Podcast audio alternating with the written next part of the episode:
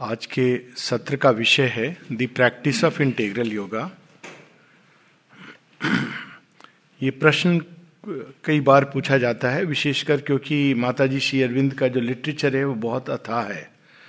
और व्यक्ति ढूंढता है कि हम क्या करें, क्या नहीं करें, या इतना अधिक होता है मटेरियल कि उसको ये नहीं समझ आता कि ये करें या वो करें। अलग अलग चीज़ें अलग जगह अलग जगह लिखी हुई हैं। तो इसको थोड़ा सा हम लोग क्रमबद्ध तरीके से समझने का प्रयास करेंगे। जैसे किसी भी लंबी यात्रा पर निकलने के पहले एक प्रिपरेशन ज़रूरी होता है।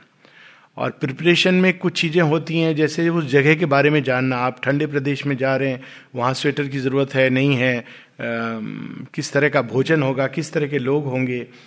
तो योग में प्रवेश करने के पहले एक प्रोसेस है जिसको माता जी कहती हैं सेल्फ प्रिपरेशन एक प्रकार की तैयारी। तो उस तैयारी का एक बहुत महत्वपूर्ण भाग होता है माताजी श्री अरविंद की वाणी पढ़ना। इससे हमको योग की एक रूपरेखा पता चलती है और श्री अरविंद ने क्या कहा है, ये योग क्यों है, किस लिए है, ये सब कुछ हमको पता चलता है। श्री अरविंद अपने जब योग के लिए चार एड्स, चार सहायक तत्व बताते हैं तो उसमें शास्त्र को बहुत महत्व देते हैं। ये नहीं कि शास्त्र पढ़ने से योग हो जाता है। लेकिन वो एक बैकग्राउंड बहुत अच्छी तरह ले करता है फाउंडेशन बनाता है। तो शेयरविंद की पुस्तकों को अगर हम देखें तो उसमें तीन या चार प्रकार के मुख्य शास्त्र हैं। एक जो पास्ट से जुड़े हुए हैं। पास्ट यानी ये नहीं कि वो पास्ट हो गया, वो अभी भी चल रहा है, लेकिन कई लोग हैं, उनका एक बैकग्राउंड होता है, वो ट्रेडिशन से आते हैं। तो वो वेद, उपनिषद, गीता, इनसे संबंधित बातों को समझना चाहते हैं। तो शेयरविंद की पुस्तकें हैं सीक्रेट ऑफ़ द वेदास उपनिषद के अब दो वॉल्यूम हैं, ईश उपनिषद और Kena and other Upanishad essays on the Gita तो इससे हम कनेक्ट होते हैं उस ट्रेडिशन से जिससे हम आ रहे हैं और उससे एक प्रवेश द्वार खुलता है इस योग में प्रवेश करने का या समझने का। फिर कुछ लोग हैं जो शेयरविंद की मेटाफिजिक्स उन्हीं की भाषा में समझना चाहते हैं। जिनकी इंटेलेक्चुअल डेवलपमेंट है और वो, उन्होंने बहुत कुछ पढ़ा है और अब वो श्री क्या कह रहे हैं, कौन सी नई बात कह रहे हैं, उसको समझना चाहते हैं। तो उनके लिए लाइफ डिवाइन है। दी लाइफ डिवाइन शेयरविंद ने विशेषकर उस तरह के लोगों के लिए लिखी थी जो बहुत ही बुद्धिजीवी हैं, जैसे बटरन रसल वो स्वयं कहते हैं। कहने का अर्थ ये नहीं कि ये आवश्यक है कि हम सारी पुस्तकें पढ़ें, पर हमें पता होनी चाहिए कि कौन सी पुस्तक किस लिए है। फिर अगर हम लोग भविष्य के बारे में, मनुष्य का भविष्य क्या है? मानवता का इतिहास क्या है और किस दिशा में जा रही है? कई लोग इस बात से भी चिंतित होते हैं, ये उनके मंथन का मूल विषय होता है। तो उनके लिए ह्यूमन साइकिल है self determinism war, human unity, ideal of human unity, ये सब कुछ है। और कुछ लोग हैं जो सीधा योग के बारे में जानना चाहते हैं। उनकी उनकी मंशा है कि हम ये योग करें, लेकिन ये योग की भूमिका क्या है? प्रोसेस के पहले हमको उसकी भूमिका मालूम होनी चाहिए। तो उसके लिए जो सर्वोत्तम पुस्तक है, वो है the synthesis of yoga. Synthesis of yoga में हमें यह पता होना चाहिए कि वो एक थ्योरिटिकल बैकग्राउंड है योग के बारे में। वो फिलॉसफी नहीं है, लेकिन शेयरविंद प्रैक्टिस का एक थ्योरिटिकल बैकग्राउंड है। जैसे मेडिटेशन हम बाकी योग में भी करते हैं तो इस योग में किस प्रकार का होता है? एक बैकग्राउंड दिया गया है। भक्ति भक्ति से हम सब परिचित हैं, लेकिन इंटेग्रल योग की भक्ति किस प्रकार की होती है? किस ग्राउंड पे होती है? उसका प्रयोजन क्या होता है? ये है, उसमें प्रोसेसेस से अधिक प्रोसेसेस भी हैं, लेकिन उससे अधिक उसमें एक बैकग्राउंड दिया गया है। कर्म कर्म योग में भी होता है, लेकिन इस योग में जब हम कर्म करते हैं तो उसका क्या प्रयोजन है? जैसे एक मैं उदाहरण लेता हूँ, कई बार लोग गीता ट्रिपल पाथ श्री अरविंद के योग में एंट्री के लिए गीता और वेदांत, ये बहुत सुंदर पथ हैं, मार्ग हैं जिस पे चल के आदमी एंट्री ले सकता है। तो कई बार ये होता है कि गीता का योग भी, उसमें भी यही बात लिखी है। तो अब श्री अरविंद जब योगा और डिवाइन वर्क्स बताएँगे तो हमें ये बताएँगे कि गीता का मुख्य उद्देश्य है, कर्म करते हुए अंदर मुक्त होना इनर बीइंग मुक्त हो जाएगा। लेकिन हमारे इंस्ट्रूमेंट वही रहेंगे इम्परफेक्ट और हम त्रिगुणात्मक प्रकृति के थ्रू कार्य करेंगे। हालाँकि हमारा इनर बीइंग त्रिगुणातीत अवस्था में पहुँच जाएगा। तो शेरविंद कहते हैं, ये अपूर्णता है। इसका अर्थ ये होगा कि हम अंदर में लिबरेट हो गए, लेकिन हमारा we are still doing the work of a twilight consciousness एक उदाहरण के लिए एक डॉक्टर है, वो कार्य कर रहा है तो अंदर में वो फ्री रहेगा लिबरेटेड रहेगा, उसको कोई आकांक्षा नहीं है, किसी उसके अंदर करुणा है, ये सारे देवी गुण हैं। लेकिन जब वो ट्रीट करेगा तो एलोपैथी की जो उसने स्टैंडर्ड मेडिसिन पढ़ी है, उसी से ट्रीट करेगा। उसके अंदर कोई चिकित्सा की नई विधा या भगवान की शक्ति का कार्य, वो एक लिमिटेशन में होगा क्योंकि उसके त्रिगुणात्मक प्रकृति के घेरे में बंधा है। तो इस प्रकार से सारा इंटेग्रल भक्ति कैसी होती है? तो आमतौर पर हम भक्ति करते हैं, किसी एक डेटी को चुन लेते हैं और उसके द्वार से हम जाते हैं। शेयरविंद कहते हैं कि in the integral bhakti we have to universalise the conception of the deity तो जो हम साधन चुनते हैं, जिन, जिनकी हम भक्ति करते हैं, उनको हमको सब में देखना है।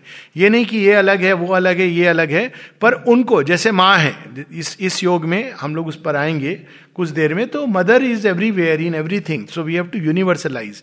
फिर भगवान से सब प्रकार के संबंध जोड़ने हैं, जो हम जीवन में भिन्न भिन्न संबंध जोड़ते हैं।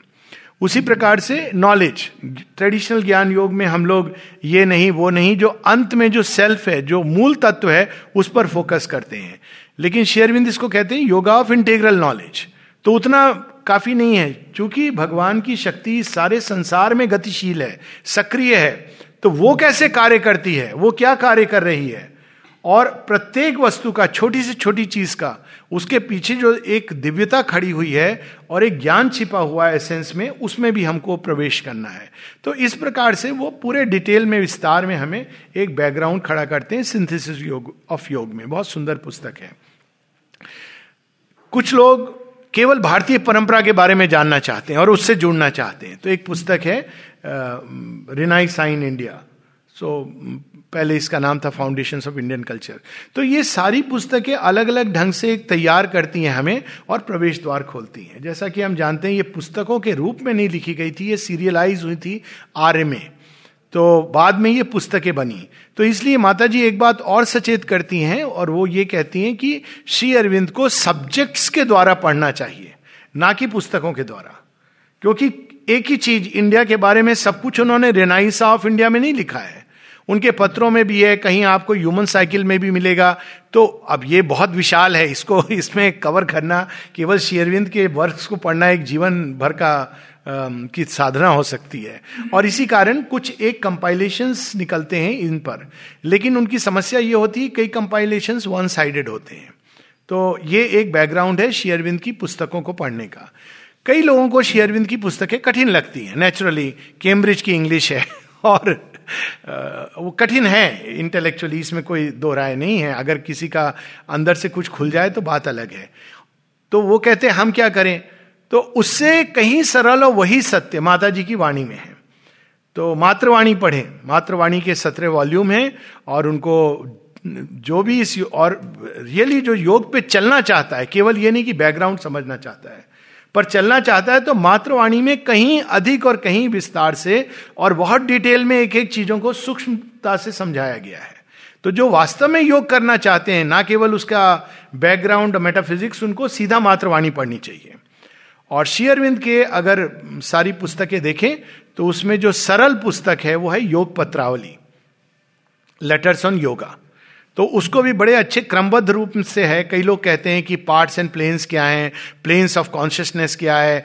सुपर माइंड क्या है? सच्चिदानंद क्या है? जीवात्मा क्या है? साइकिक बींग क्या है? ये सारे प्रश्न होते हैं। तो योग पत्रावली का जो खंड एक है, अब वो कलेक्टेड वर्क्स में वो शायद वॉल्यूम थर्टी वन होगा मेरे ख्याल से। Maybe I am mistaken in that तो वो इसी सब विषय पर शेयरविंद ने कई लोगों को जो पत्र लिखे, किसी ने पूछा, चैत्य सत्ता क्या है? फिर किसी अन्य ने भी पूछा, चैत्य सत्ता क्या है? किसी ने पूछा, चैत्य सत्ता और जीवात्मा में अंतर क्या है? किसी ने कहा, आपने सेंट्रल बीइंग वर्ड यूज़ किया है तो वो क्या है? तो सारी शब्दावली आपको इस पहले वॉल्यूम में, जो लेटर्स ऑन योगा के सीक्वेंस हैं, उसमें जो पहला वॉल्यूम है, उसमें ये सब मिल जाएगा। और उसमें प्रॉपर इंडेक्स है anybody can see it फिर दूसरे वॉल्यूम से प्रारंभ होता है बेसिक्स कि योग के कुछ फंडामेंटल्स हैं, जिनको हमको प्रैक्टिस करना चाहिए। जैसे समता शांति फेथ श्रद्धा, ये बेसिक्स हैं योग के। बिना इसके हम आगे नहीं बढ़ सकते। तो ये विस्तार से श्री अरविंद ने एक एक विषय पर अगेन पत्रों के द्वारा फेथ के बारे में किसी ने पूछा है तो डाउट के बारे में पूछा है फेथ कैसा होना चाहिए, क्या ब्लाइंड फेथ हो सकता है? ब्लाइंड फेथ के बारे में कुछ लोग ऐसा कहते हैं तो आपका इसके बारे में क्या कहना है? तो बहुत विस्तार से। समता का अभ्यास हम कैसे करें? मैं विचलित हो जाता हूँ, मैं इरिटेटेड हो जाता हूँ। मेरे अंदर क्रोध आता है, मैं क्या करूँ? तो ये सारी चीज़ें।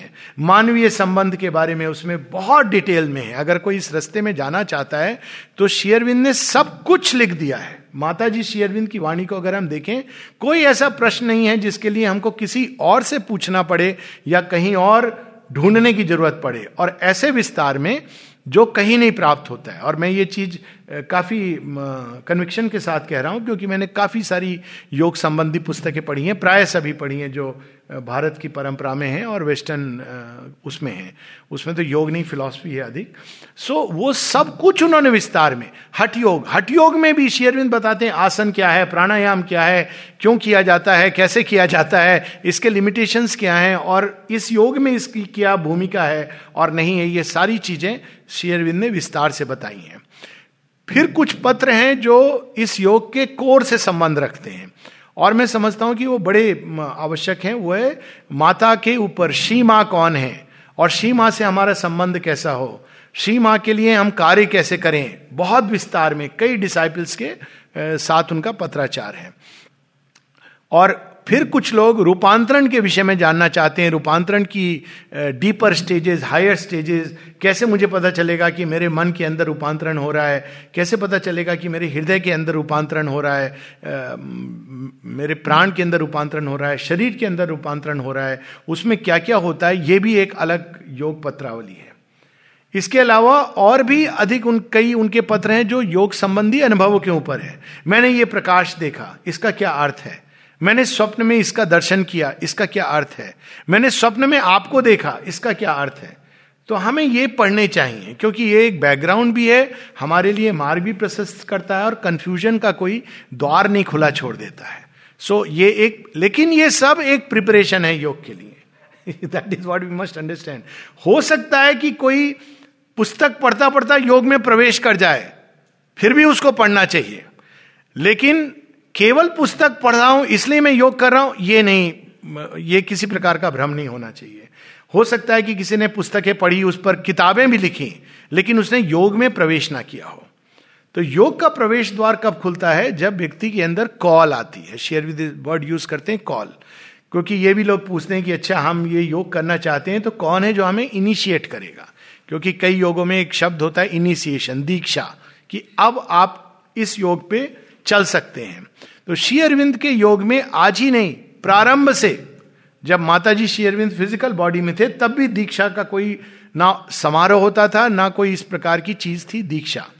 तो शेयरविंद से जब लोग पूछते थे कि फिर हम कैसे, हमें पता चले कि हम इस योग में हैं तो शेयरविंद कहते थे कॉल फॉर द योगा क्या तुम तुम्हारे अंदर इस योग के लिए कॉल है? तो किसी ने कहा कि कॉल क्या होती है? हमें कैसे पता चलेगा?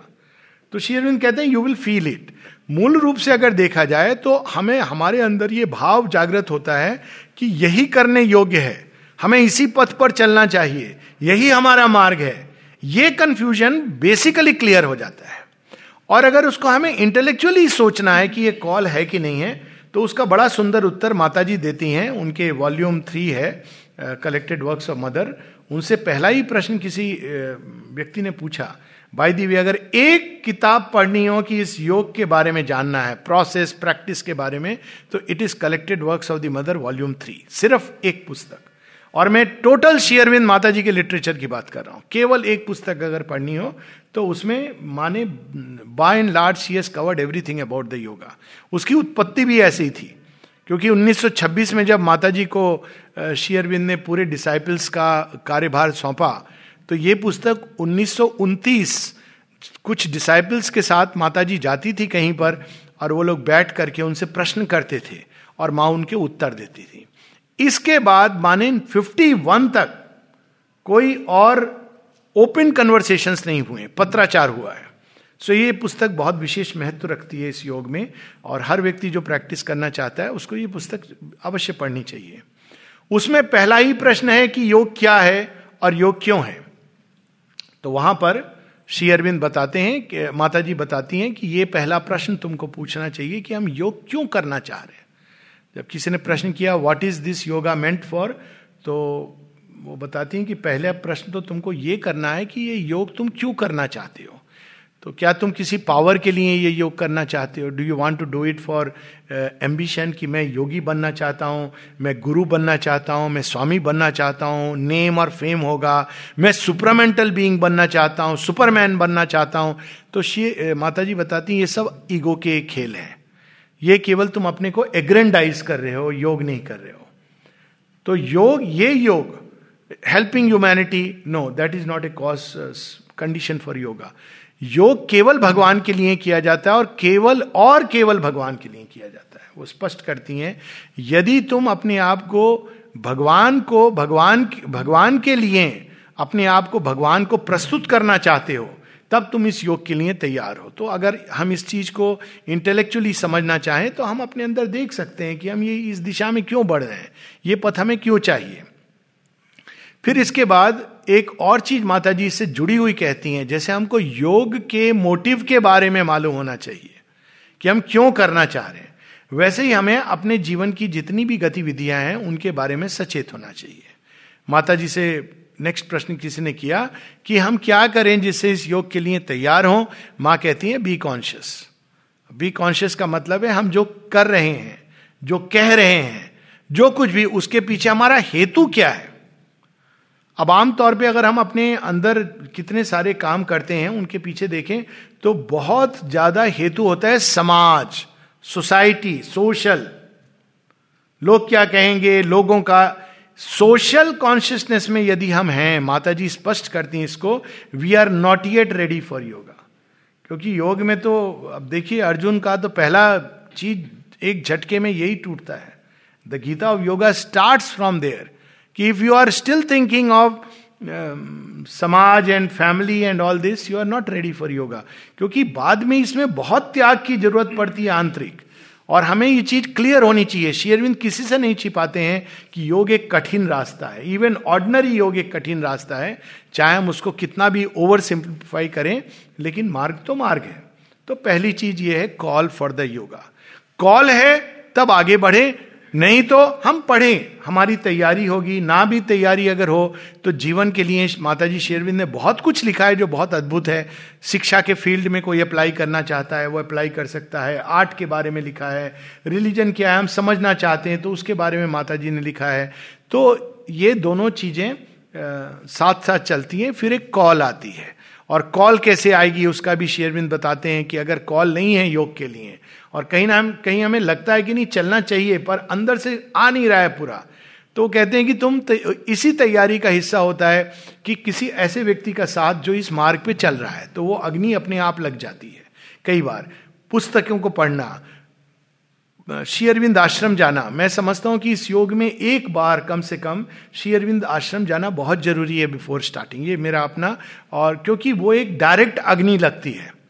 और शेयरविंद यहाँ तक कहते हैं कि जो बाहर मेरे डिसाइपल्स हैं it is helpful many of them come once और twice a year to recharge them एक बार आप गए, आपका एक टच मिला और इनिशिएशन हो गया। लेकिन ये जाना ताकि आप फिर से अपनी बैटरी को कनेक्ट कर सके ना। बैटरी डिस्चार्ज हो जाती है। तो आप क्या करते हैं? तो फिर वो कनेक्ट करने के लिए ये इस योग का हिस्सा है। शेयरविंद आश्रम, पौंडीचेरी जाना कोई पिलग्रिमेज नहीं है कि हमने अपना नाम तीर्थ यात्रा कर ली और हमारा it is part of the yoga क्योंकि वहाँ हमारा एक डायरेक्ट कांटेक्ट होता है। और अगर यदि हम सीरियस हैं इसके लिए तो हमको समय निकाल करके जाना चाहिए। ये सब डिपेंड करता है कि हमारी सिंसेरिटी कैसी है। फिर ये हो गया कॉल और कॉल अगर आ जाए तो फिर दूसरा जो बिंदु है इस योग का, वो है ग्रेस अब यहाँ जो केंद्रीय चीज़ है इस योग में, जिसके बिना ये योग असंभव है। लगभग असंभव नहीं, बिल्कुल असंभव है वह है डिवाइन मदर्स ग्रेस ये शेरविंद स्पष्ट करते हैं कि आप इस योग को किताब पढ़ के नहीं कर सकते। किसी मानवीय तपस्या के द्वारा नहीं कर सकते। So one has to open to the grace यही चीज़ वो माता जो पुस्तक है, उसमें जो पहला पत्र है call and the grace call आपका पार्ट है और ग्रेस माता जी का पार्ट है। तो एक प्रारंभ में इस कॉल और ग्रेस को हम ऐसे समझें कि कोई व्यक्ति इस छोर पे खड़ा है, उस छोर छोर पे उसके प्रियतम खड़े हैं। अब वो क्या करता है? वेट करता है, वेट करता है, एक दिन छलांग लगाता है। छलांग लगा कहता है, मैं तो मुझे पहुँचना है। प्रारंभ में उसको चारों तरफ़ से बहुत सारी चीज़ें घेर लेंगी, उसको पता नहीं है क्या होने वाला है, डूबेगा, क्या होगा। लेकिन धीरे धीरे एक समय आता है जब वो देखता है कि उसको प्रियतम ही सहारा दे रहे हैं। माँ बताती कि इस योग में जब हम आगे थोड़ा सा आगे बढ़ते हैं then we see it is the divine who is supporting us लेकिन वो जो जंपिंग का क्षण होता है, वो हमारा अपना होता है। भगवान खड़े होते हैं, लेकिन वो दिखाएँगे नहीं अपने आप को। वो निर्णय व्यक्ति को खुद लेना पड़ता है, और जब वो जंप करके आगे बढ़ता है तो उस धीरे धीरे मार्ग खुलता जाता है। So everything is between call and the grace तो उस ग्रेस के लिए हम कैसे अपने आप को प्रस्तुत करें? भगवान की ग्रेस तो सबके साथ है। तो इसमें स्पेशल चीज़ क्या है इस योग में? तो वहाँ पर शेयरविंद बताते हैं अपने पत्र में कि हमारे अंदर कंडीशन ऑफ़ फॉर ग्रेस होनी चाहिए। भगवान की एक यूनिवर्सल ग्रेस तो सबके साथ है। लेकिन योग संबंधी जो ग्रेस होती है, वो बड़ी स्पेशल होती है। क्योंकि योग में कठिनाइयाँ स्पेशल है। ऐसी चीज़ें आती हैं जिनकी हम कल्पना नहीं कर सकते। ऐसी शक्तियाँ आती हैं विरोध करने के लिए जिसका हमको कुछ भी ज्ञान नहीं है।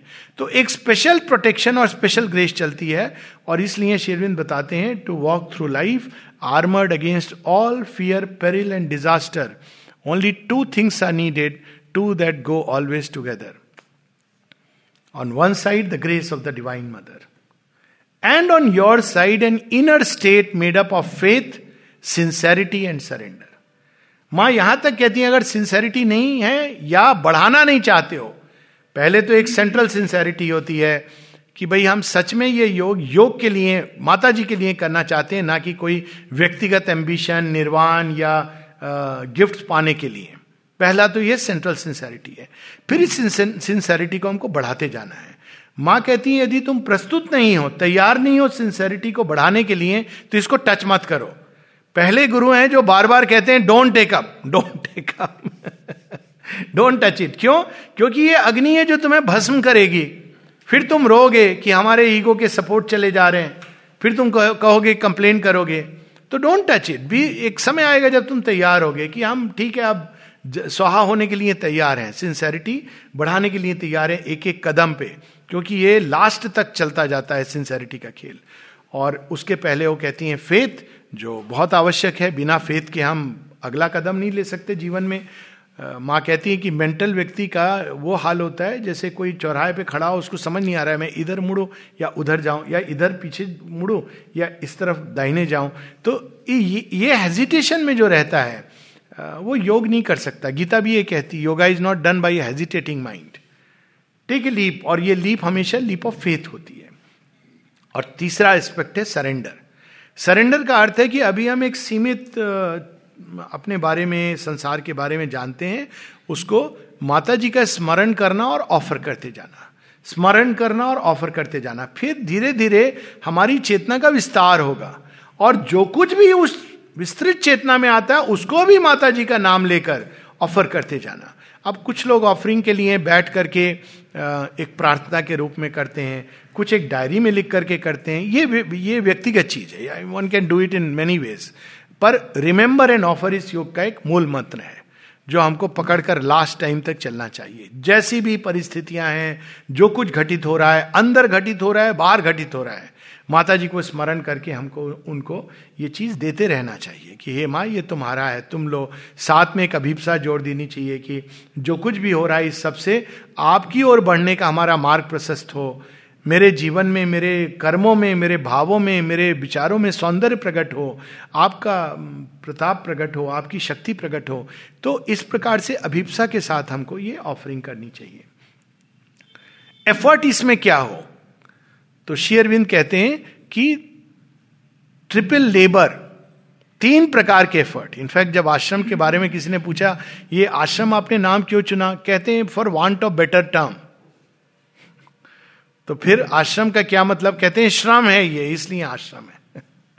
तो कई लोगों को ये लगता है कि अब हम रिटायर हो गए रिटायर होकर आश्रम में चले जाएँ। दिस आश्रम इज़ नॉट फॉर दैट यह तो बहुत श्रम करना पड़ता है फिजिकली भी और इनवर्डली भी। फ़िज़िकल से ज़्यादा इनवर्ड तो श्रम कौन सा है? शेयरविंद कहते हैं triple labour and the triple labour is of aspiration rejection and surrender aspiration यानी अभिप्सा. ये अग्नि है जो अंदर में जल रही है, जो बाहर हम लोग दिया जलाते हैं। अब ठीक है, जब हम बच्चे होते हैं तो दिया जलाना सीखते हैं।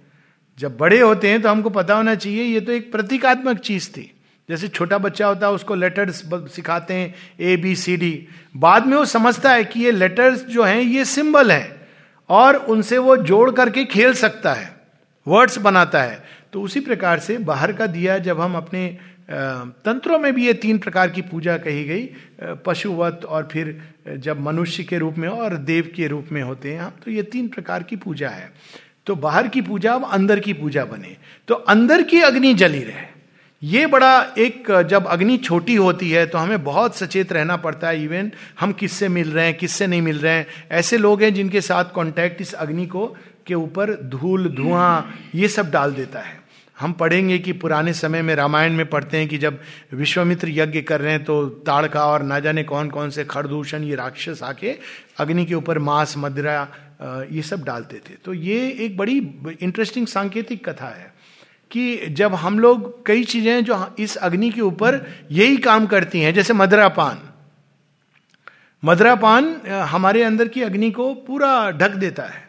डाउट्स धुएँ का काम करते हैं। ऐसे लोगों की संगति, जिनकी चेतना बहुत क्रूड है और इसीलिए इस योग में बहुत केयरफुल होना चाहिए किस तरह की कंपनी किस तरह के लोगों से हम मिलते हैं, उठना, बैठना है। क्योंकि हम जो सुबह में अभिप्सा कर रहे हैं, बड़े सुंदर ढंग से निकले, थोड़ी देर बाद वो सब, वो कचरे का ढेर हमारे अंदर आ जाएगा। क्योंकि हम लोग खुले हैं उन लोगों के प्रति। So it has to be one has to be very conscious तो इस एस्पिरेशन को सहेज के रखना होता है। जब ये एस्पिरेशन छोटी सी फ्लेम की जगह एक प्रचंड ज्वाल बन जाती है। तब एक अलग बात है कि जहाँ व्यक्ति जाता है, वहाँ आग लगा देता है। बट हमें क्लियर होना चाहिए कि इस एस्पिरेशन को सहेजना है। अगेन रिमेंबर एंड ऑफ़र एक बड़ा सुंदर तरीका इस एस्पिरेशन को जलाने, जलाए रखने के लिए। यानी जब भी हम कोई कार्य कर रहे हैं, उसके प्रारंभ में माता जी को स्मरण करें और अभिप्सा करें कि ये कार्य सुंदर हो, आपके द्वारा संपन्न हो। जब समाप्त करें तो हम माता जी को ऑफ़र करें। बीच में जब जब हमको स्मरण आता है, तब तब हम हृदय में कंसेंट्रेट करके, क्योंकि अभिप्सा का केंद्र यहाँ पर है। अभिप्सा करें। धीरे धीरे ये अभिप्सा केंद्र से निकलकर मन, प्राण, शरीर, हृदय सब में फैल जाती है। और माता जी इसको विस्तार से बताती हैं। शरीर में जब अभिप्सा जाती है तो इसका क्या लक्षण होता है? जब प्राण में ये अभिप्सा जाती है तो इसका क्या लक्षण होता है? मन में जब ये अभिप्सा जाती है तो इसके क्या लक्षण होते हैं? वो उन्होंने पूरे अपने पत्राचार और कन्वर्सेशंस में बताए हैं। तो ये अभिप्सा को हमको नचर करना, ये वो अग्नि है जो यही तो मूल तत्व है। ये इसमें जितना हम ऑफ़र करेंगे, ये ग्रो करेगी।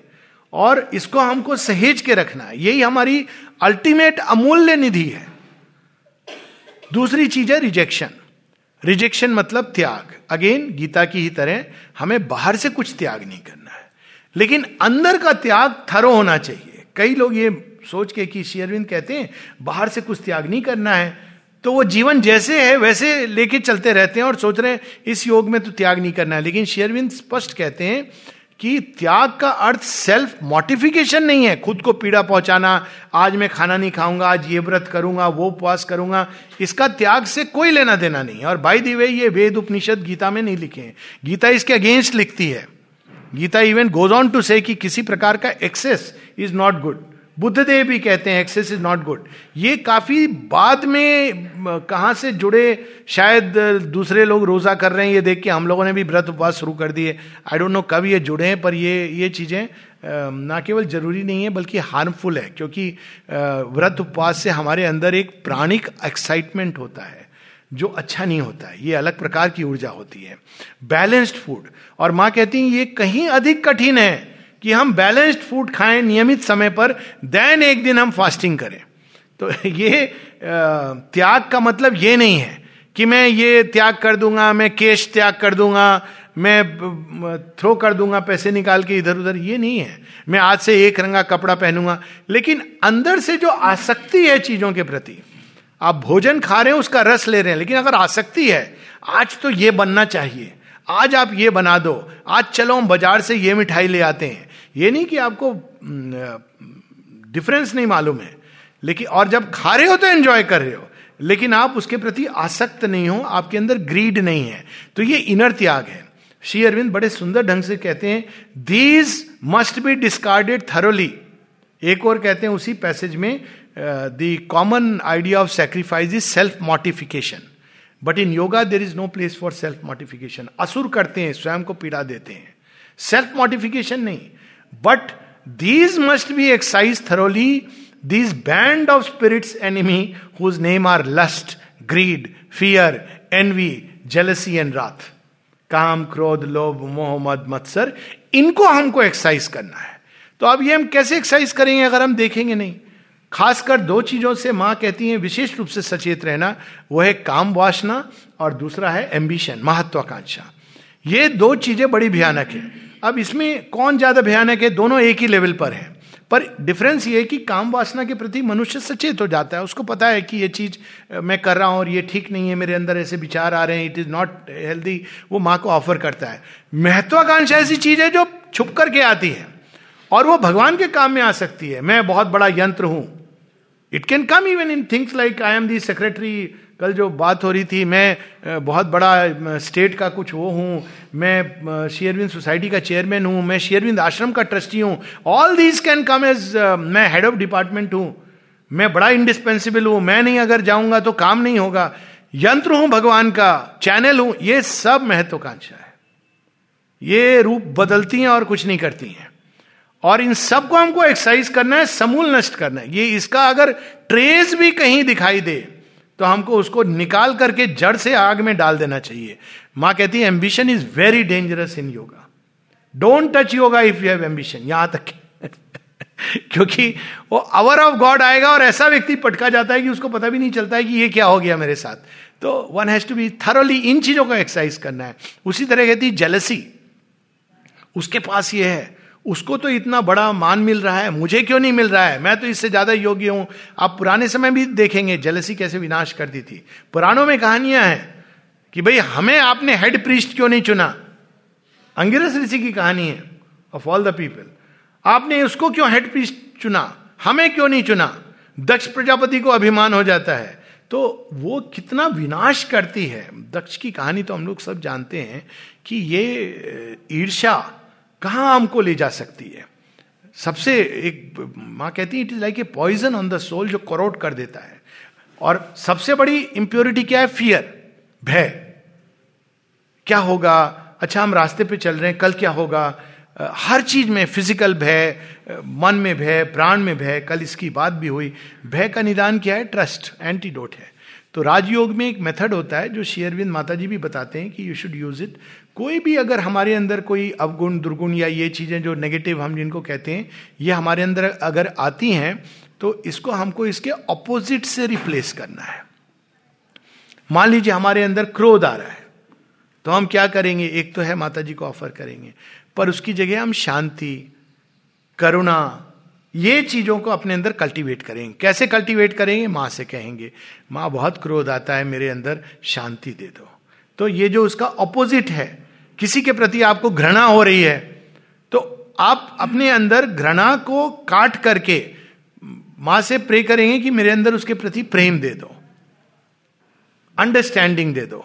इस प्रकार से भय हो रहा है तो इसकी जगह फेथ भर दो। And really it it works wonders प्रारंभ में ये कठिन होता है, क्योंकि उसको देखना भी बड़ा कठिन होता है। वो मेरे अंदर, माँ डिस्क्राइब करती हैं कि जैसे आपके अंदर एक काला कीड़ा छिपा हो वैसे। तो फिर कहती हैं, जब तुम पिंसर से लेके उसको निकालोगे, बहुत कष्ट होगा, बहुत कष्ट होगा। ये मेरा शत्रु, इससे मैं ईर्षा ना करूँ, घृणा ना करूँ, पर उसको निकालना है और दूर फेंकना है। और माँ कहती है, फिर आप देखोगे, एक बार आप ये ऑपरेशन करोगे अपने अंदर तो इतने रिसेप्टिव हो जाओगे, खुल जाओगे, कि अपने आप अंदर उनकी शांति, उनका प्रेम आएगा। रिजेक्शन में एक और पार्ट है जो हम नहीं जनरली समझते हैं। प्राण का रिजेक्ट के स्तर पे फ़िज़िकल स्तर पे इनर्शिया अब छोड़ो, बहुत ठंड लग रही है, कौन जाए भगवान का काम करने इसीलिए आश्रम में मेडिटेशन से अधिक काम पे ज़ोर दिया गया है। और काम में भी रेगुलरिटी पंक्चुअलिटी क्यों? जिससे इनर्शिया आपका खत्म होगा। डिसिप्लिन होंगे हम। तो फ़िज़िकल लेवल पे ये बहुत अद्भुत चीज़ है। एक समय पर अगर कहीं पहुँचना है तो आप देखिए कितना कुछ हमको करना पड़ता है, जो हमें तैयार करता है, ट्रेन करता है हमारी कॉन्शियसनेस को। तो रिजेक्शन फ़िज़िकल और वाइटल लेकिन मेंटल लेवल पे हम लोग चूँकि मन के साथ आइडेंटिफाइड है, हम ये समझ भी नहीं पाते कि हम, हमें हम अनकॉन्शियसली हमने मन के अंदर पूर्वाग्रह बना के रखे हैं। अब एक पूर्वाग्रह जैसे है कि योगी ऐसा होना चाहिए, और ये 99.9 परसेंट इंडियंस की मानसिकता में अभी भी है कि कोई गिरवा वस्त्र में जा रहा है, वो बाबा जी हैं। कोई पैंट शर्ट में जा रहा है, वो साधारण आदमी है हमारे जैसा। क्योंकि हम लोगों के अंदर ये मानसिकता में आ गया है कि बाहर से हम जज करते हैं, पूर्वाग्रह है। नहीं, शंकराचार्य जी ने ये कहा है, पूर्वाग्रह है। ये संसार माया है, पूर्वाग्रह है। जो एक कुछ जो आइकनो क्लास्ट होते हैं या इवन जैसे आप बात कर रहे थे जय कृष्णमूर्ति इस तरह की जो राइटिंग्स है शेयरविंद तो इसको बड़े सुंदर ढंग से तोड़ देते हैं। ये हमें बाँध देते हैं ये चीज़ें कि हम भगवान को फिर उसी मोल्ड में देखना चाहते हैं, सत्य को उसी सांचे में देखना चाहते हैं। और सत्य फिर हमें कई बार, क्योंकि हमारा सांचा सीमित है, उस सांचे में आता है। लेकिन शेयरविंद का योग पूर्ण योग है और इंटीग्रल योग है। तो जो हमारे पुराने पूर्वाग्रह हैं, जो हमारे रिलीजियस बैकग्राउंड से आ रहे हैं, हमारे इवन स्पिरिचुअल बैकग्राउंड से आ रहे होंगे, हमको उनको पीछे रखना होता है। ये भी एक त्याग का हिस्सा है। क्योंकि अब आप नए रास्ते पे चल रहे हैं, नई चेतना की ओर बढ़ रहे हैं। और तीसरी चीज़ है सरेंडर तो सरेंडर इस योग का मूल मंत्र है। प्रारंभ सरेंडर से, माँ, आपसे मेरा जीवन तेरा। मूल सरेंडर योग की यात्रा भी तुम्हारी। अब तुम मुझे ले चलो। जैसे शिष्य हम साधिमाम ओ केशव यू टेक मी तो इसका अर्थ ये नहीं कि बीच में अर्जुन ने प्रश्न ही नहीं किया। बहुत कुछ हुआ। प्रश्न किया, सहायता मांगी, फिर से उनकी ओर मुड़े। तो चलते चलते जितनी भी चीज़ें होती जाएँगी हमको, भगवान की ओर, उनको समर्पित भाव से जीवन को जीना है और इस सरेंडर का कोई अंत नहीं है। क्यों कोई अंत नहीं है? ये सरेंडर इतना परफेक्ट होना चाहिए कि एक एक हार्ट बीट हृदय की गति, एक एक श्वास एक एक कोशिका भगवान को सरेंडर्ड हो मतलब वो ट्विच नहीं करे बिना भगवान की शक्ति के। ना this is a long process ये एक दिन में नहीं होगा। लेकिन श्वास और हार्ट बीट तो चलो, हम लोग कॉन्शियस हो सकते हैं। लेकिन कोशिकाओं के प्रति तो हम कॉन्शियस भी नहीं नहीं है। पर प्रयास ये होना चाहिए प्रारंभ में कि भगवान ये दे, ये आपकी एक एक इसके लिए कई लोग कई मेथड अपनाते हैं। कुछ लोग इस प्रकार का ध्यान करते हैं। डायनामिक मेडिटेशन माँ कहती हैं, जिसमें वो शरीर के एक एक भाग को ऑफ़र करते हैं कि माँ, ये मस्तक तुम्हारा है, विचार तुम्हारे हैं, ये कान तुम्हारे हैं, नाक तुम्हारी है, आँख तुम्हारे हैं, मेरी ब्रीदिंग तुम्हारी है, दृष्टि तुम्हारी है, स्वर, श्रवण तुम्हारा है, वाणी तुम्हारी है स्पीच का ऑर्गन तुम्हारा है, मेरी श्वास तुम्हारी है लंग्स तुम्हारे हैं हार्ट बीट तुम्हारी है हार्ट तुम्हारा है, मेरे लिम्स तुम्हारे हैं, इस प्रकार से वो, ये भी एक प्रोसेस से देने का, जहाँ माइंड नेता बनता है, पीछे साइकिक खड़ा होता है और हम इसको थॉट के माध्यम से देते हैं। तो ये एक प्रोसेस है और इस प्रकार की अपनी अपनी कोई फिक्स प्रोसेस नहीं है। हर व्यक्ति इसको इवॉल्व कर सकता है अपने अंदर से। समर्पण। इसी के साथ में तीन और चीज़ें हैं जो ट्रिपल जिसको कहते हैं शेरविन ट्रिपल पाथ उसके भी एलिमेंट्स इस योग में है प्रोमिनेंटली है। ट्रिपल पाथ शेयरविंद गीता के पथ को कहते हैं। और हम लोगों का इनसे परिचय है, उसमें कर्म, ज्ञान और भक्ति। या हम ऐसे कहें कि ज्ञान, कर्म और भक्ति। ज्ञान में मेडिटेशन इज़ ए प्रोसेस तो इस योग में मेडिटेशन कैसा है? मस्ट नहीं है, पहली बात। मस्ट अगर ये इस योग में कोई चीज़ है जो निश्चित रूप से करनी है, वो है work but definitely if one is inclined ये अच्छा है अगर हम थोड़ी देर बैठ के ध्यान करें। ये हर एक व्यक्ति का अपना अपना प्रोसेस होता है। लेकिन इस योग में लंबा ध्यान, एक घंटे, दो घंटे वाला नहीं किया जाता है, क्योंकि वो कई बार हमारी चेतना को अस्थिर कर देता है। इस योग में हम ध्यान करते हैं अपने आप को, भगवान को प्रस्तुत करने के लिए कि माँ, ये सब कुछ तुम्हारा है और फिर खोलते हैं अपने आप को उनकी शक्ति के उतरने के लिए। खींचते नहीं हैं। We don't pull the force माँ कहती हैं, क्योंकि उसमें इगोइज्म है और टूट जाएगा तुम्हारा आधार। प्रस्तुत करो और खोलो अपने आप को।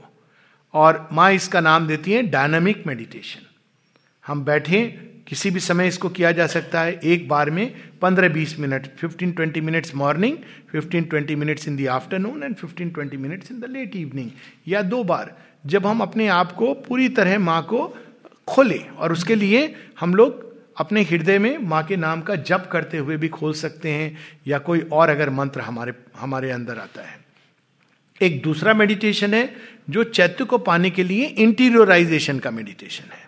और उसमें हम लोग हृदय केंद्र पर, यानी चेस्ट के बीच में कहीं पर भी, ये हमको केंद्र नहीं ढूंढना है अच्छा कहाँ पर है ये, बाएँ तरफ़ दो इंच इधर घसक गया, दो इंच उधर, स्वतः ही जब हम ध्यान करेंगे तो चेतना वहाँ जाएगी। वो रूट बना हुआ है। तो चेस्ट के मध्य में कहीं पर भी हम ध्यान करते हैं, माँ की उपस्थिति पर या माँ की इमेज पर या माँ के नाम पर। वन ऑफ़ द थ्री और बैठते हैं, इसी प्रकार से 10-15 मिनट इस अभिप्सा के साथ कि हमको आपके संपर्क में आना है। ये नहीं कि मेरा चैत्य बाहर निकलो, वो ऑटोमेटिक होगा। माँ को पुकारना है और चैत्य तो बाहर आएगा।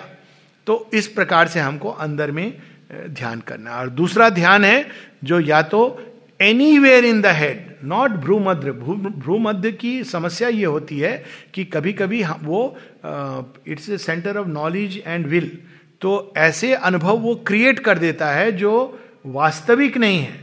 तो भ्रूमध्य की ये समस्या होती है कि वो फॉर्मेशन क्रिएट करता है।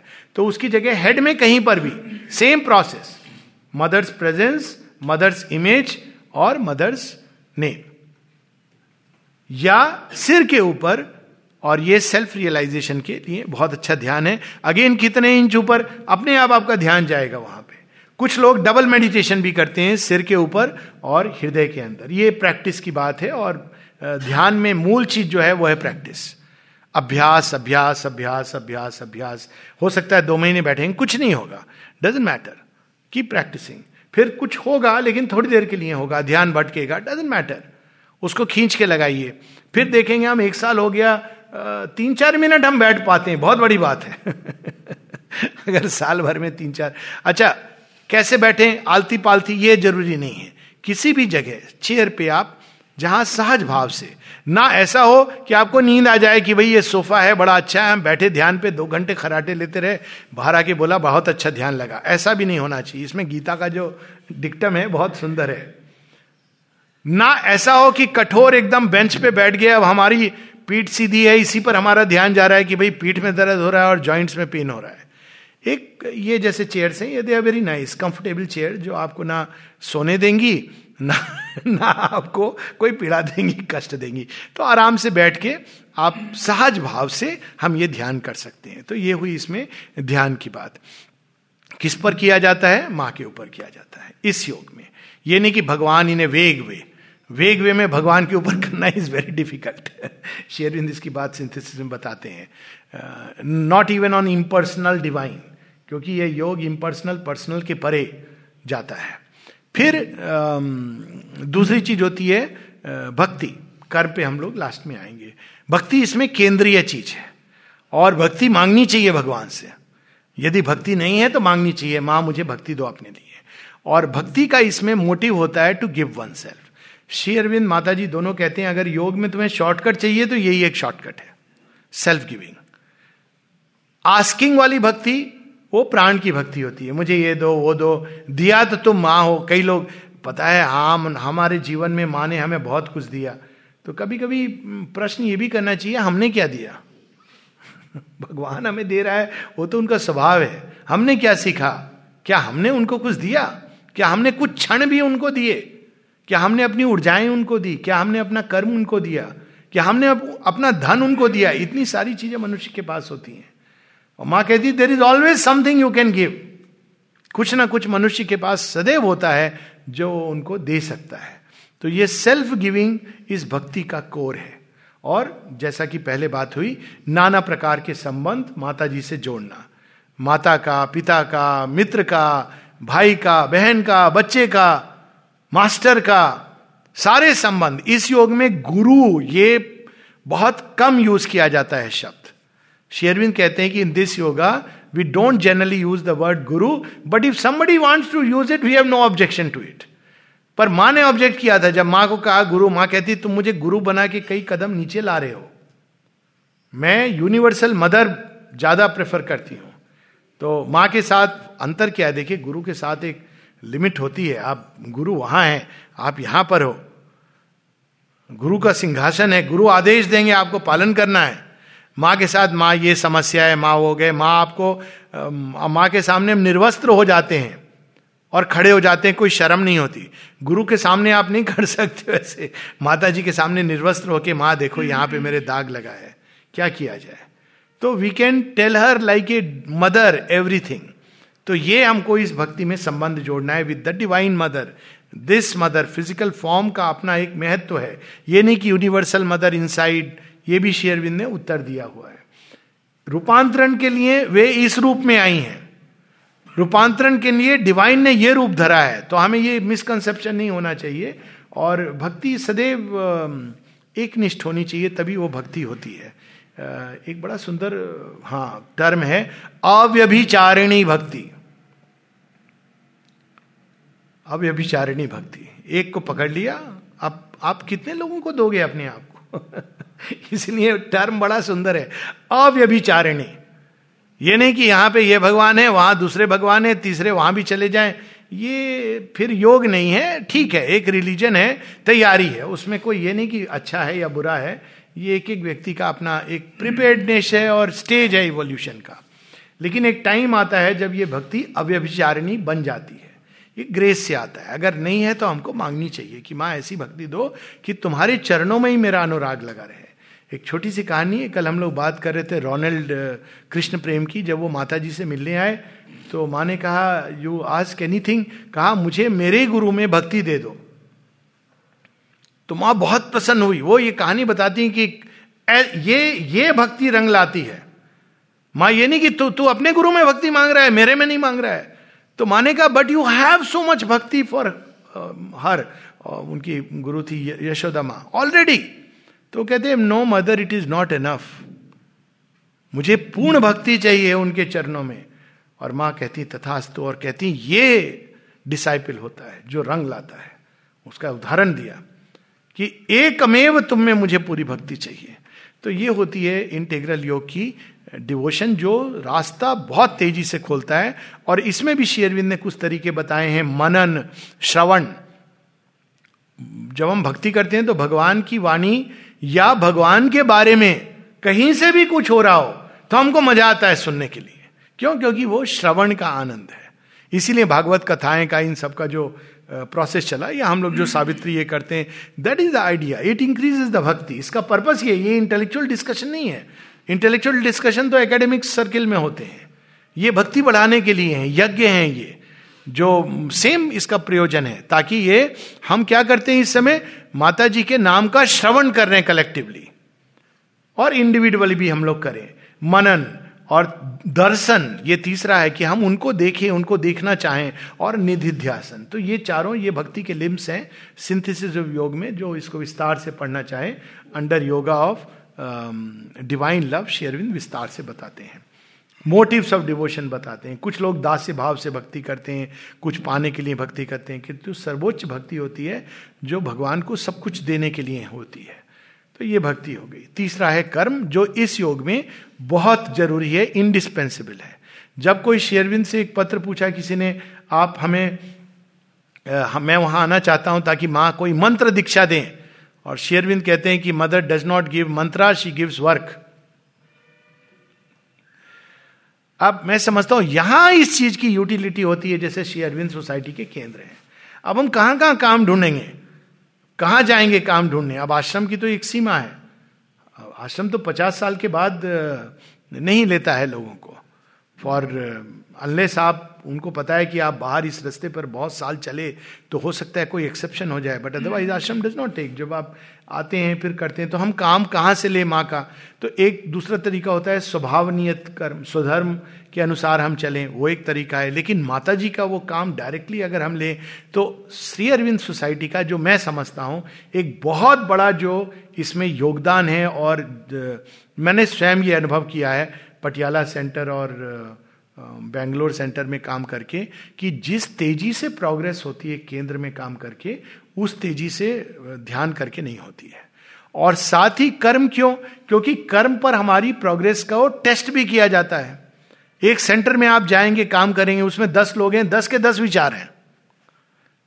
कोई आपकी ईगो को भी हर्ट करेगा, पक्का करेगा हंड्रेड परसेंट आप भी कर रहे होगे किसी और की ईगो को हर्ट तो जब हम इस प्रोसेस से गुजरते हैं तो हमारी ईगो की चिपिंग होती है। उसने कह दिया, अब आपका नॉर्मल बाहर के जीवन में होते तो रिएक्शन होता। मैं तेरे से बात नहीं करूँगा, कट जाऊँगा। लेकिन आप यहाँ पर हैं माता जी का काम कर रहे हैं। आप ये एटीट्यूड नहीं ले सकते हैं। आपको मिलके काम करना है। देवासुर हैं। दोनों को मिलके मंथन करना है, तभी अमृत निकले। तो आपको कंपेल्ड होंगे सोचने के लिए ये भाव लेने के लिए कि ultimately all are the mother's child ठीक है माता जी का ही बच्चा है, जैसे भी कर रहा है।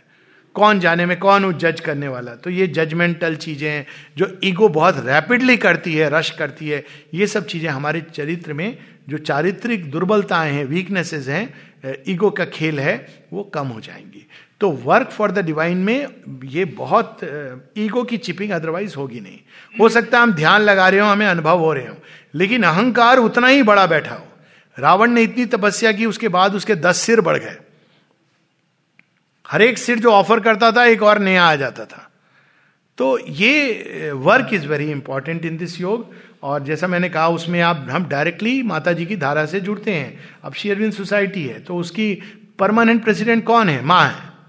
और जब हम मेंबर बनते हैं, ये मैं वो बात नहीं कर रहा हूँ मेंबरशिप ड्राइव किया कोई भी, लेकिन जब हम मेंबर बनते हैं तो हम क्या कह, किससे जुड़ रहे हैं? हम माता जी से जुड़ रहे हैं। That's all I don't much मैं किसी इंस्टीट्यूशन को बहुत ज़्यादा उतना महत्व तो नहीं देता हूँ, व्यक्तिगत रूप में। लेकिन जब मैं, मुझे पता चला शेयर सोसाइटी का, मैं लाइफ टाइम मेंबर बन गया। मैंने कहा, माँ परमानेंट प्रेसिडेंट है इट इज़ एनफ और मुझे कुछ नहीं चाहिए। मैगजीन आ रही है, नहीं आ रही है, वो इरेलीवेंट है। उसी तरह कहीं कहीं लोगों ने जुड़ने को, मैंने कहा, नहीं, मैं आश्रम ही ज्वाइन करूँगा, क्यों? डायरेक्ट माता जी श्री अरविंद का वो स्टार्ट किया हुआ है। कठिनाइयाँ हैं, सब जगह कठिनाइयाँ हैं, लेकिन आप उस कर्म धारा से डायरेक्ट जुड़ते हैं। और नहीं डायरेक्ट जुड़ सकते तो इनडायरेक्ट भी बहुत सारे तरीके हैं, जिससे हम जुड़ सकते हैं। माता जी का काम आज पूरे विश्व में अनेकों ढंग से हो रहा है। इवन जैसे आप वेबसाइट है वेबसाइट पे आप चीज़ों को डालते हैं तो ये सब माता जी के लार्जर वर्क का एक हिस्सा है। उड़ीसा में भी लोग इस तरह करते हैं। तो ये ये वर्क बहुत इंपॉर्टेंट है इस योग में। अब एक चीज़ जो रह जाती है वो है कि आ, क्या तपस्या का कोई रोल है इस योग में? तो माता जी उसकी भी बात करती हैं। बड़ा सुंदर उनका एक ऐसे है ऐसे है वॉल्यूम ट्वेल्व में the four austerities and the four liberation चतुर्विद तपस्या। लेकिन प्रारंभ में कह देती हैं तपस्या का सेल्फ मोटिफिकेशन से कोई लेना देना नहीं है। हम अपने को पीड़ा पहुंचाएँ, कष्ट पहुंचाएँ।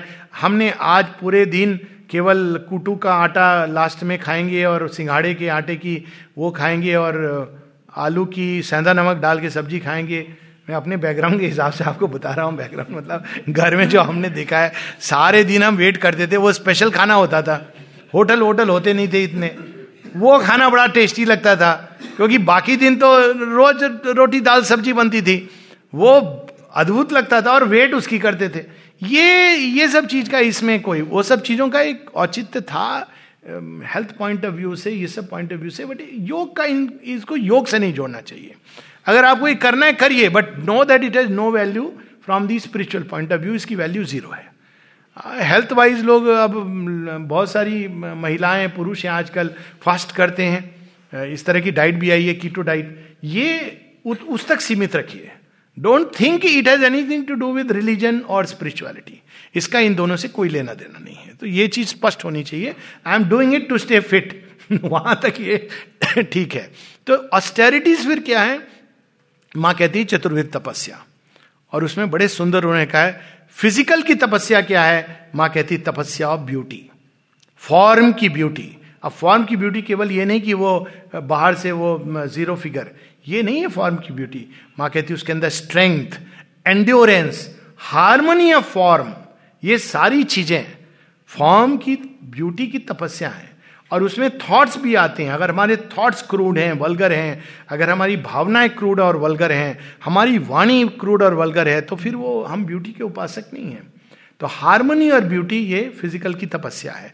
और उसमें ये नियमित रूप से खाना, भोजन, समय पर सोना, नियमित रूप से न अधिक सोना, न कम सोना एक समुचित रूप से आहार, युक्त आहार विहारस्य, और उस, उसी प्रकार से निद्रा भी, कैसे सोएँ, कैसे खाएँ, ये सब उसमें माने विस्तार में बताया है। ये है बॉडी की तपस्या। बड़ी सिंपल है। बहुत ज़्यादा इसमें डिमांड नहीं की गई है हम लोगों से। बस एक बैलेंस चीज़ करें, जो भी करें। खासकर, इस बॉडी की तपस्या में ये तीन चीज़ें आती हैं। भोजन, निद्रा, मैथुन एवं मैथुन का तो एकदम इस योग में मान स्पष्ट का you have to get over it अब उसमें समय लगता है तो उसको ऑफ़र करते हुए।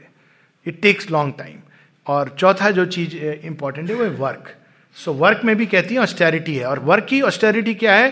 कि हम अपने प्रेफरेंस से काम नहीं करेंगे। हम तो भैया हमको कुर्सी पर बैठ करके वहाँ मैनेजमेंट करना है नहीं। अगर आपको काम दिया है झाड़ू पोछा करना झाड़ू पोछा कीजिए वो भी साधना है। सबरी यही कर करके पहुँच गई। माता जी स्वयं जब वो पहले आई, उन्होंने मार्ग दिखाया सबको इस प्रकार से, झाड़ू दे करके, ये सब करके। तो कोई भी काम दिया जाए to do a work without preference is austerity of work और ये शरीर की ऑस्टेरिटी है, तपस्या है। फिर एक दूसरी तपस्या है, जो है तपस्या ऑफ़ नॉलेज ज्ञान का तप। तो ज्ञान के तप में पहले तो हमें जो इंफॉर्मेशन ओवरलोड कहाँ कहाँ से हम इंफॉर्मेशन आती है, ठीक है, एक टच में रहना कि क्या हो रहा है संसार में, वो एक बात है। लेकिन इंफॉर्मेशन को भर लेना इधर उधर से और वो अंदर में जाके खिचड़ी बनती है उसकी। और ऐसी खिचड़ी बनती है कि वो बिल्कुल अपच क्रिएट करती है। तो हम इस पथ पे चल रहे हैं तो हमें इसके अनुरूप कार्य करना चाहिए। संसार में बहुत कुछ हो रहा है, होगा, और थोड़ा बहुत उसके बारे में जानना, ये एक अच्छी बात है। लेकिन उसमें खो जाना, उसमें ओवर इन्वॉल्व हो जाना, ये डेफिनेटली मन को क्लटर करना है। तो मन को क्लटर नहीं करना चाहिए। और उसके साथ में एक बहुत इंपॉर्टेंट चीज़ जो माँ बताती है ज्ञान के तब में, वो है वाणी। बहुत एम्फेसाइज करती है। तो हम कितना बोलते हैं, किन विषयों पे बोलते हैं, क्यों बोलते हैं, अगर हम ऑब्ज़र्व करें तो हम देखेंगे कि हम पता नहीं कितने किलो वाट एनर्जी वाणी में अपव्यय करते हैं। वाणी का सदुपयोग सही है। आप माता जी के बारे में कुछ बात कर रहे हैं, ये एक सुंदर बात है। या इवन किसी के बारे में अच्छी बात कर रहे हैं, लेकिन वाणी बिना पर्पस के गौसे पड़ोस में क्या हो रहा है, उसके घर में क्या हो रहा है, हमारी बहू के साथ क्या हो रहा है, हमारी सास के साथ क्या हो रहा है इट इज़ इरेलीवेंट एंड मेरे साथ क्या हो रहा है, मेरे जीवन में क्या हो रहा है इट इज़ इरेलीवेंट तो हमको जितना अधिक इस वाणी का संयम करेंगे, उतना अधिक ज्ञान और मेधा शक्ति ये बढ़ेगी। एक तप है एक प्रकार का। बहुत माँ यहाँ तक कहती हैं कि वाणी में अपशब्दों का उपयोग, क्रोध में अपशब्द जो लोग कहते हैं, ये स्पिरिचुअल सुसाइड की तरह है। इस हद तक उन्होंने कहा है कि जब लोग गॉसिप करते हैं और फिर उसमें अपशब्द और हार्श और क्रूड लैंग्वेज में यूज़ करते हैं it is like committing spiritual suicide तो ये ज्ञान का तप है। तीसरा तप होता है ऊर्जा का तप। तो उसमें तीन प्रकार से हम ऊर्जाएँ ड्रॉ करते हैं। एक होती है भौतिक और भौतिक से नीचे, भोजन के द्वारा। दैट इज़ वन सोर्स उसके बारे में थोड़ा हम लोगों ने ऑलरेडी टच कर दिया है। अब इसमें एक प्रश्न होता है वेजिटेरियन नॉन वेजिटेरियन इतना इंपॉर्टेंस इसका नहीं है। छूट जाएगा। जब एक टाइम आएगा नॉन वेजिटेरियन छूट जाएगा। पर यह भ्रांति नहीं रखिए कि अगर हम वेजिटेरियन फ़ूड खा रहे हैं तो स्पिरिचुअल है। हिटलर वेजिटेरियन था और शराब भी नहीं पीता था। So it's all right to have vegetarian food but अभिमान नहीं होना चाहिए। और ये चीज़ अपने आप छूट जाएगी जब इसका टाइम आएगा। कई लोगों के जीवन में ये अनुभव आया है कि वो चीज़ चली जाती है वेन द टाइम कम्स तो ये हो गया जो भौतिक से हम ड्रॉ करते हैं। दूसरा, प्राण उसी लेवल से ऊर्जा ड्रॉ करता है। और उसमें क्या है? पेड़ पौधे इनसे, जो फिर भी अच्छी ऊर्जा है। लेकिन सबसे खतरनाक ऊर्जा जो हम ड्रॉ करते हैं सेम लेवल पे, वो है, माँ कहती है वाइटल इंटरचेंज उसका माध्यम क्या है? एनिमेटेड डिस्कशन विद पीपल शादी, ब्याह, इस सब में जो हम जाते हैं, ये वास्तव में पार्टीज़ नाइट एस्केपेड्स एक दिन रथ जगह इवन चौकी, ये सब क्या होता है वहाँ? सारे वाइटल इंटरचेंज प्राण तत्व का खेल है। और हम जब इस तरह के लोगों से मिलते हैं तो हम अपने अंदर वो कचरा उनका लेते हैं। और वो भी हमारा लेते हैं, वो तो अच्छी चीज़ें लेंगे अगर हमारे अंदर हैं। लेकिन हम उनको डायमंड दे करके कचरा लेके आ रहे हैं। यानी माँ ने इतनी मेहनत से एक हीरा तैयार किया, हमने उसको दे दिया। साथ में उसने हमको अपना जो कहा जाए दिया कचरा और हम उसको लेकर के आ गए। ये वाइटल इंटरचेंज बड़ा खतरनाक है, खासकर जब वो सेक्सुअल फॉर्म ले लेता है। क्योंकि उसमें बहुत सारी ऊर्जा जाती इसीलिए जो पुराने समय में ये था कि have a married life with one person with one partner क्योंकि ये हेल्प करता है आपको आफ्टर ए वाइल आप दोनों का वो भाई बहन जैसे हो जाते हैं लोग। It's a very good way to gradually come out of this process rather than just जैसे loose sexuality it is very dangerous क्योंकि बात इसमें मॉरलिटी की नहीं है। मॉरलिटी को ताक पे रख दीजिए, वो इंपॉर्टेंट नहीं है। इंपॉर्टेंट ये है कि इस प्रकार का प्राणी का आदान प्रदान आपकी चेतना में कंफ्यूजन क्रिएट करता है। सो so ये इंपॉर्टेंट है। और जो चौथी चीज़ है जो तीसरा सोर्स है पावर का वो है प्राण की ऊर्जा ये पावर का शक्ति का संचय करने के लिए माँ कहती फ्रॉम अबव तो जब हम अभिप्सा करते हैं तो हमारे अंदर वो द्वार खुलता है और हमको ऊर्जा ऊपर से आती है। सो so, ये तीन सोर्स है सबसे शुद्ध तो ऊपर की ऊर्जा है। और जितना अधिक हमको ये टैप करना चाहिए। तो ये हो गई तीन प्रकार की तपस्या। और चौथी, जो सबसे कठिन है, माँ कहती तपस्या ऑफ़ लव। प्रेम की भी तपस्या होती है। माँ कहती है austerity of feelings is the most difficult कितने तरह के अटैचमेंट जिसमें हम उलझे रहते हैं, कितने तरह के एक्सपेक्टेशन है। इससे, उससे, बच्चों से भी कहाँ कहाँ एक्सपेक्टेशन हमारे नहीं तो माँ कहती है कि जो इस पथ पे पढ़ना चाहता है, उसको अपनी भावनाओं को भगवान की ओर मोड़ना चाहिए। तो बाकी लोगों के साथ क्या हम कट ऑफ़ हो जाए? कहती, कदापि नहीं। तुम्हें इतना मिलेगा कि तुम बांटोगे पूरे संसार के साथ और कम नहीं होगा। तो we should love all beings with universal love उसमें आपके स्पेशल संबंध भी होंगे, चैत्य के अनुसार। कुछ लोग होंगे जो सिमिलर अभीपसा रखते हैं। कुछ लोग हैं जो इस मार्ग पे चल रहे हैं कुछ लोग हैं जो गॉड लवर हैं जिनके साथ आपके स्पेशल रिलेशन होंगे। भगवान के भी स्पेशल रिलेशन होते हैं। श्री कृष्ण ने कहा अर्जुन तुम मेरा विशेष है प्रिय है अधिक प्रिय है। सो so, क्योंकि हमारा चैत्य है ना it is a family of souls लेकिन हमारा जो सोर्स होगा प्यार पाने का वो केवल भगवान होंगे। जिस दिन हमने किसी और से अपेक्षाएँ की चाहे वो हस्बैंड हो वाइफ हो बॉयफ्रेंड हो गर्लफ्रेंड हो कोई भी हो अगर हम वो अपेक्षा करना शुरू करेंगे तो फिर हम दूर दूसरी दिशा में जा रहे हैं और दुख ही आएगा। ये सब लोग जानते हैं, इससे दुख आता है। बेटा बेटी, इन अपेक्षाओं की जगह हमारी सारी एक्सपेक्टेशन माँ कहती है, भगवान की ओर मोड़ दो। You can turn you can say मेरी अपेक्षा है, आपको मैं दे रहा हूँ। आइडियल इज़ प्रेम में दे देना। पर अगर अपेक्षा भी है तो तुमसे है। तो ये प्रोसेस है ऑस्टेरिटी ऑफ़ फीलिंग्स जो माँ कहती है, सबसे कठिन है। अब इसके बाद अंत में एक चीज़ आती है, वो एक फूल के रूप में हम देख सकते हैं, या माता जी के सिंबल के एटीट्यूड्स बहुत ज़रूरी है इस योग में। और वो एटीट्यूड है, एक फूल है माने चंपा का फूल है, जिस, जिसमें पाँच पत्तियाँ हैं, पेटिल से, और माँ ने उसका नाम दिया है फाइव साइकोलॉजिकल परफेक्शन और माता जी का अगर सिंबल देखें तो बारह क्वालिटीज हैं, जो न्यू क्रिएशन के लिए नीडेड है। और माँ कहती है, इसमें चार एटीट्यूड्स हैं, या क्वालिटीज हैं जो मनुष्य के प्रति आपके होने चाहिए और आठ हैं जो भगवान के प्रति होने चाहिए। संसार के प्रति क्या होना चाहिए? इक्वानिमिटी राग, द्वेष, द्वंद, उसने ये कहा, वो कहा, जो हमारे अंदर बार बार रिएक्शंस प्रकट होते हैं संसार के कॉन्टैक्ट से, हमें एंड्योरेंस इनडिफरेंस और ये सब प्रैक्टिस करके अल्टीमेटली हमें उसके प्रति एक उदासीनता का भाव, और उदासीनता का भाव should deepen into a deep spiritual equanimity तो ये समता का भाव बहुत आवश्यक है इस योग में। एंड्योरेंस बहुत ज़रूरी है, लंबा रास्ता है।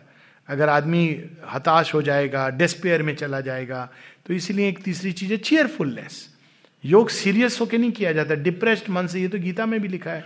Yoga is not done by a despondent heart हम रोते बिलकते क्यों जा रहे हैं? भगवान के पास जा रहे हैं। आनंदमय के पास जा रहे हैं, हँसते और गाते हुए जाना चाहिए जॉयसली जाना चाहिए।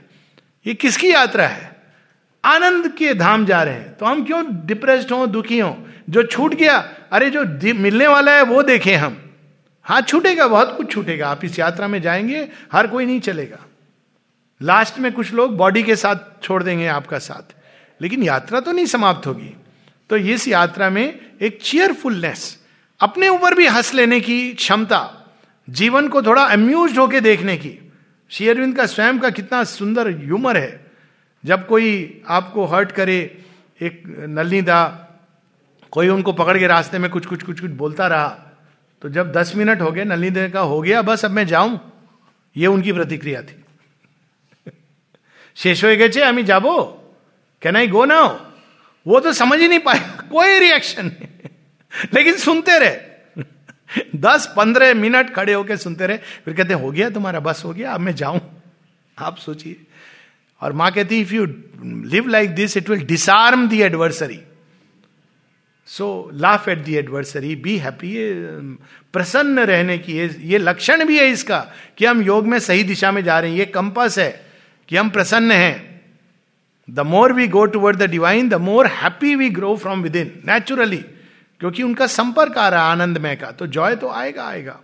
उसी प्रकार से और भी बहुत सारी क्वालिटीज हैं, उसमें एक है करेज साहस चाहिए।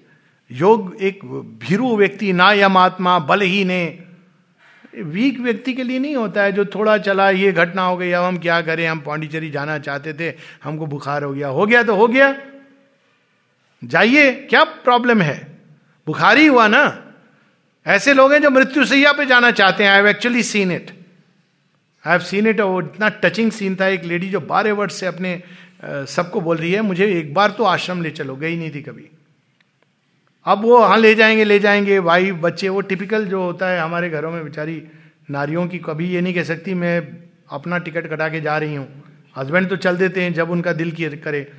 तो वो it's a very sad thing it's unfortunate thing it should not be तो वो नहीं आ पा रही हैं। तो एक दिन जब उनकी एकदम कैंसर हो गया, फिर कैंसर फैल गया, मरना सन तो कहा, ये मेरी अंतिम इच्छा तो पूरी कर दो। तब वो लेकर के आए और किस अवस्था में लेके आए, एंबुलेंस लेके चेन्नई से, सारा मतलब अच्छे से। फिर वो मेरे से मिलना चाह रही थी। मेरे से कभी मिली नहीं थी। मैं मिला, अरेंज किया उनका समाधि के पास जाने का। चार लोग उठा के स्टेशन में उनको समाधि का चक्कर वो देखने लायक सीन था। आई वॉज़ देयर क्योंकि आई अरेंज फॉर इट वो समाधि छू छू के माँ माँ, में आ गई, माँ। मैं तो इवन जो लोग थे आसपास, वो कहते हैं, इस भाव से अगर हम जीने लगे तो कितना अद्भुत हो जाए। जैसे उन्होंने उस एक क्षण में जो प्राप्त किया होगा। And it was so fortunate that she could come on mother's birthday ultimately वो लेके आए, कैसे भी कुछ कुछ हुआ। और उनको ये लगा कि इनकी अंतिम इच्छा, मैंने कहा, इनकी अंतिम इच्छा नहीं, आपने पता नहीं कितने पुण्य कमा लिए। सारे जो पास्ट थे वो धुल गए, जो आपने इनको रोका। आने नहीं दे रहे थे। सो दिस और डिवोटी थे that was the best part so ये जो होता है कि ये करेज चाहिए इसमें। योग में करेज बहुत ज़रूरी है, साहस। तो माता जी ने ऐसी बेनेवोलेंस जेनरोसिटी उदारता का भाव, ये ग्रैटिट्यूड सबसे अधिक। माँ एक जगह कहती, रोज सुबह उठ के सबसे पहले कृतज्ञता अर्पण करो भगवान को। आह, एक दिन और मिला। तेरा सेवा करने का, तेरा नाम लेने का और रात को ग्रेटिट्यूड बीच में जब ध्यान आए, हे प्रभु, तेरा ग्रेटिट्यूड माँ, तुम हो। इसी का ग्रेटिट्यूड कोई कारण नहीं चाहिए। इस पथ के लिए हमारी आँखें खुल गई ग्रेटिट्यूड न जाने क्या कर रहे होते, भटक रहे होते। सारी दुनिया जैसे और सोच रहे होते कि हम बड़े राजा हैं। तो ये पथ हमको दे दिया गया, इसी के लिए ग्रेटिट्यूड भगवान है, इसके लिए ग्रेटिट्यूड ग्रेटिट्यूड का कोई कारण नहीं चाहिए। तो ये सारे भाव एटीट्यूड क्वालिटीज हमको अपने अंदर एम्बॉडी करना चाहिए। और जैसा हम देखते हैं, इसके केंद्र में कौन है? माँ खड़ी है। तो ईगो को हटा के, जब जब ईगो आए, उसकी जगह माँ। ये सिंबल को हमको अपने अंदर रिप्रोड्यूस करना है। केवल हम हाथ में पहन लेंगे, वहाँ दरवाजे पर लगा लेंगे इट इज़ नॉट एनफ शेरविंद कहते हैं symbol is a meaningless ticket if it is not reproduced within symbol क्या है? वो सिंबल है ना, संकेत है। संकेत क्या है? केंद्र में माँ है। चारों तरफ़ मन, प्राण, शरीर और हृदय में कौन है? महेश्वरी, महाकाली, महालक्ष्मी, महासरस्वती। किस ज्ञान की कमी होगी, किस करुणा की कमी होगी, किस शक्ति की कमी होगी, किस साहस की कमी होगी, किस प्रेम और माधुर्य की कमी होगी, किस सौंदर्य की कमी होगी, किस परफेक्शन की कमी होगी? तो ये this is the fourfold और केंद्र में कौन है? ईगो नहीं है, कोई अपनी पहचान नहीं। केवल माँ से हमारी पहचान हो, बाकी सब पहचान हमारी खो जाए। यही योग क्या मूल रूपरेखा है बैकग्राउंड एंड लार्जर पिक्चर बाकी डिटेल्स हैं जैसे जैसे ये योग जब हम मेडिटेशन कर रहे हैं, उसी समय हो रहा हो नहीं। माँ कहती है छोटी छोटी चीज़ों में, किसी ने तुम्हें कुछ कहा, तुम्हारे अंदर क्या रिएक्शंस हुए? उस समय योग हो रहा है, सचेत रहो। माँ कहती है टेस्ट माँ टेस्ट लेती हैं। पर इस योग में बहुत सारी शक्तियाँ हैं जो विरोध करती हैं। इसीलिए एंड्योरेंस चाहिए, क्योंकि वो नहीं चाहते कि धरती पर दिव्य साम्राज्य स्थापित हो। मुक्ति चाहिए तो तो भी करती हैं, लेकिन छोड़ देती हैं। आफ्टर ए वाइल जा तो आइसिस के घेरे से निकल के चला जा। पर जब आप कहेंगे, नहीं, हमको आइसिस की जगह, हमको सनातन धर्म एस्टेब्लिश करना आप देखिए क्या हो जाएगा। सारा सीरिया और लेबनान और पता नहीं, लेबनान तो अच्छी जगह है, खैर। सारे उठ खड़े होंगे ए के फोर्टी सेवन लेके। भागना आसान है, पर वहाँ पर अगर आप बोलेंगे, नहीं, हमको एक सनातन सत्य का साम्राज्य करना है, जो रिलीजन के परे है, देखिए क्या होने वाला है। तो वही चीज़ अंदर होती है। इस योग में जो शक्तियाँ विरोध करती हैं, वो नाना प्रकार के छद्म रूप धर के आती हैं, लेकिन हमको किसी से डरना नहीं चाहिए। कहीं भी। क्यों? हमारे साथ तो डिवाइन मदर है। And with the grace of the mother even little of it will carry us difficulties a touch of it can turn difficulties into opportunities weakness into strength surrounded by its full presence, you can go on all path because it is hers जिस भी रास्ते में हम जाएँगे जब सोचिए एक क्षण के लिए अगर हम ये सोच के चलें कि माँ हमारे साथ चल रही है तो किसका भय और किस कठिनाई किस बाधा से हम परेशान होंगे? तो यहाँ पर हम लोग रुकेंगे।